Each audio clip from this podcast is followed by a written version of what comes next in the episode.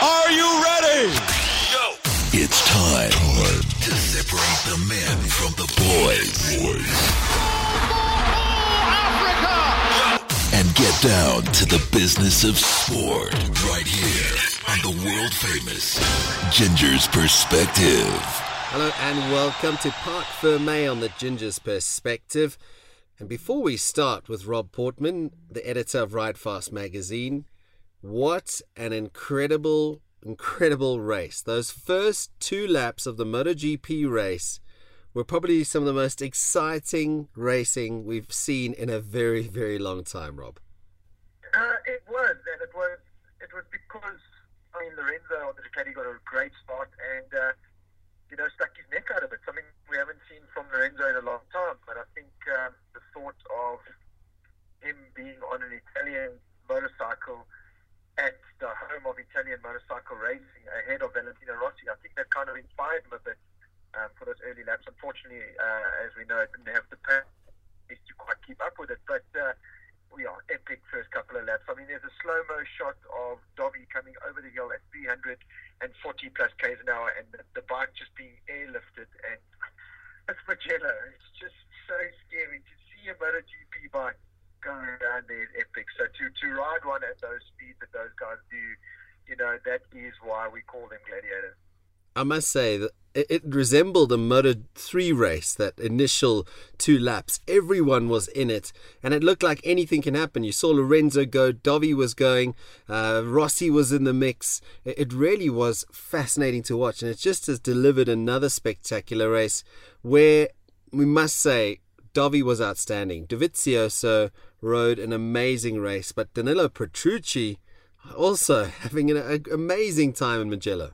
It was. Um, you know, going into every single MotoGP race now, there's this massive, massive question mark. You know, you've got the likes of, of Marquez, Rossi, and Vinales that you know are going to be consistently at the front. But at Mugello, there's always the, question mark is just that much bigger. And uh, with a couple of my mates at, at Ridgeway on Sunday at the MotoGP, you know, we always like have a kind of little bet thing who's going to be the podium. And, uh, you know, it just took us so long to, to decide and and to finally put our money down on who was going to be on the podium. And I went for a, um, in no particular order, a Vinales Rossi Dovi podium. And everyone else kind of went with the standard, you know, Rossi, Marquez, uh, Vinales. Um, and no one really thought of, of the Private Ducati or Petrucci or any of the other Ducati riders. But one of my mates, um, uh, Derek from Venture Sports, he actually said he, he put one of the the privateer Ducatis on the podium. He didn't say which rider. He just said there's going to be a privateer Ducati on, and we kind of all looked at him and went, "Yeah, you know, Ducati, the home Ducati track, in, you they're going to be good there, but you know, to beat to beat the established guys, the, the Marquez's, and that's going to take some kicks. So no, we're going to go with the established guys, and then the race started off, like you said, it was just all chaos and mayhem, and all of a sudden this this Petrucci just started chipping away, chipping away, chipping away. And next minute he was right there, and um, you know you kind of saw Rossi and Vinales back off a bit. You you thought, okay, maybe it's just all tactics or whatever, and then yeah, Rossi just struggled to keep the pace, whether it was all down to the bike, uh, or if it was more a little bit of, of him feeling the you know the, the the pressures of his crash that he had the motocross crash earlier in the week.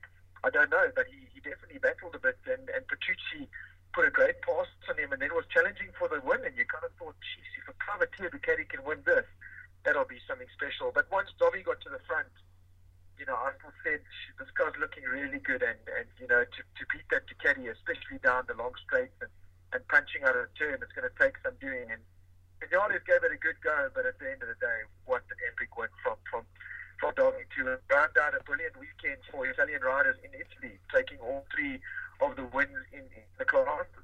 Yeah, I mean, he becomes the first Italian on a Ducati to win at Mugello, which is absolutely awesome. Let's hear from him now.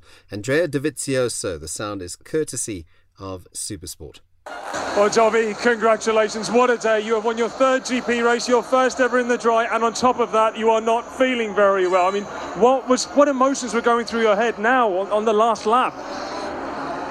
A lot, a lot, a lot of uh, emotion uh, during the race. before the race, uh, my energy wasn't so good. So, you know, before the race in Mugello is not the best. but uh, there, uh, we have a big support from Ducati, all the fans. The, work, uh, the team worked very well, and uh, I really wanted this victory, and uh, it's a dream come true for every Italian rider. So, so happy.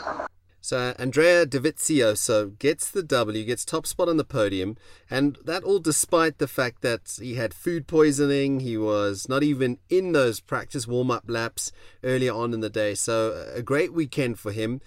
In terms of the title race now, Rob, we've seen Maverick Vinales.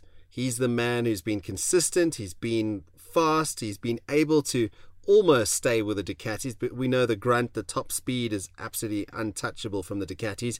But Vinales appears to be just that calm influence. Like, all right, Dovi's got this. Let me hold on to second. Let me stay on the podium and make sure I can extend my lead at the top of the standings. Um, you know, it is really tough to call, but for me, Vinales is still the favourite. I think a lot of people would agree with that. Like you said, because of the pace that he's shown, his, uh, his maturity, he made the mistake in Austin, but you know I think that maybe gave him a wake up call that he's he's not indestructible on that Yamaha because he was starting to really look like it. So I think that gave him a wake up call, and uh, I think we've got a you know a championship winning Mar- uh, Vinales on our hands, and uh, you know Rossi is going to be there, but you know I think that Le Mans not only affected him in the championship, but I, I think it affected him mentally as well because you could see how despondent and destroyed he was after that because he really was on a good wicket. He was leading the championship.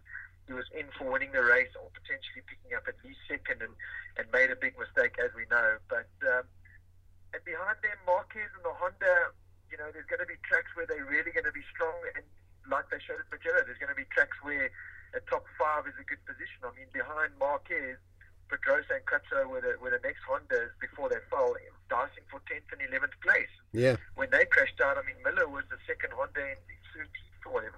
So some big problems there for Honda. Um, so as far as the title challenge goes, I mean, we've already seen it come from Marquez as well. So I don't know how much of a title challenge they're going to put on. Obviously, he's going to be there because we know how fast he is. But I still don't think he's got an answer for the likes of, uh, especially Vinales. And for Dovi, you know, the Ducati's improving every year, every race.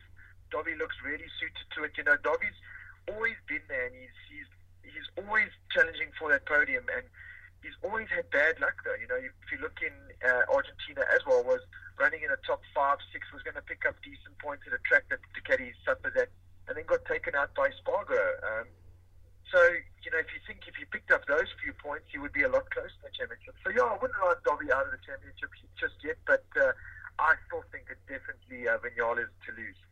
Now, before we, we preview this weekend in Barcelona, I mean, it's just a, a couple days and we're back racing. The Binder brothers were absolutely fantastic this weekend, in particular Darren. I mean, finishing fourth in that Moto 3 race, absolutely fantastic to see. Oh, yes, I just, I, I don't know what to say anymore about these, these guys. I mean, Brad coming back from from the injury and, and the start of the season that he's had. You know, it's been so physically and mentally demanding on him. So to go out there and to still, you know, come from 24th on the grid to finish 10 in in that Moto 2 category is absolutely epic. Um, and I know he really did suffer with his arm that whole weekend. He's still suffering with that arm. I think it's just a case of now he's going to have a couple of races where it suffers. He needs that that saddle time to get the arm used to uh, to riding at that pace. But epic ride, you know, he's done three Moto two races. It feels like he's been in Moto two forever because of years, because of how the years gone. But he's only done three Moto two races. The first one in Qatar, he finished the the twentieth. Second one, eighth. Or, yeah, it was eighth or seventh in Argentina, and then you know you look at him now at again Mugello, a tough and physical track on the, the, mind and the body and the bike and everything from 24th on the grid to pick up another top 10 is absolutely epic. So the more track time he gets, the more physically strong he gets, he's going to be challenging for those podiums sooner rather than later. And as for Darren, I mean, the kid just doesn't know how to give up. He just stuck his nose in there every single chance he got. And I, and I, I was very proud of him to finish fourth. I know he was a little bit upset that he didn't get the podium. He kind of misjudged the race. Um, he thought there was still a lap to go, which is very easy to do there because you can't even see your pit board in that kind of race. When you've got 16 bikes coming across the line together, you know, your pit board doesn't even get looked at. So a little bit of a again proving that he's a front runner. He's very much an established front runner now, and one of the leading KTM's. You know, beating the the factory KTM boys again. And I know some inside information there that that team definitely have got Brad, uh, Darren on their radar. So uh, potentially a good ride coming next year for Darren if he keeps doing what he's doing. Absolutely impressed with both Binder boys and you know, our South African heroes do it again for sure. Yeah, exciting times, that's for sure. Uh, just to wrap up with, what can we expect in Barcelona this weekend? Uh, we know that the Spanish riders will be up for it. Uh, Marquez will be eager to bounce back after disappointment in Italy. Uh, could we see Lorenzo pushing with a Ducati, or is it still maybe a bridge too far? Yeah, I think it's. I hate to put any predictions down on MotoGP at the moment because it is that unpredictable, but I think you'll see the likes of Vinales. Rossi's also really strong at Catalunya, always has been. I think Marquez and the Honda will do everything they can. They'll be up there. Uh, you can't count out Crutchlow. Pedrosa will be good. Petrucci's thrown his name into the mix now. Bautista's thrown his name into the mix now after another great ride at Mugello. So I think there's going to be a lot of um, a lot of guys up there uh, posting really fast times and up there, especially the beginning of the race.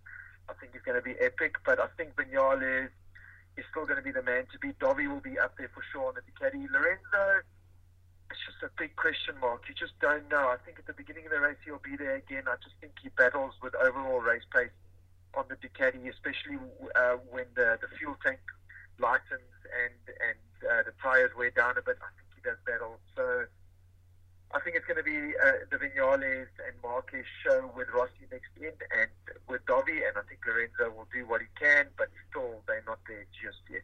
And maybe even a Zarco or Petrucci. Who knows? That's the best thing about MotoGP. Rob, what's coming up in the latest issue of Ride Fast magazine? The uh, June issue has just hit the shelves now. We've got the brand new Honda CBR Fireblade track and road tested for the first time in South Africa. So that's a nice exclusive. And then uh, we've got Super GP racing from Kyalami. We've got some custom bikes, um, old school and new school bikes. Another jam-packed issue. So uh, go get it now. in stores now. Pay your 30 bucks and get South Africa's best motorcycle read. Money well spent, if you ask me. Thanks, Rob Portman, for your time. Remember to catch us on iTunes under the Ginger's Perspective, cliffcentral.com, and csduplessis.co.za. So exciting things happening in MotoGP. Uh, we'll chat again once we've seen what's happened at the Circuit de Catalunya. Rob, thanks for your time.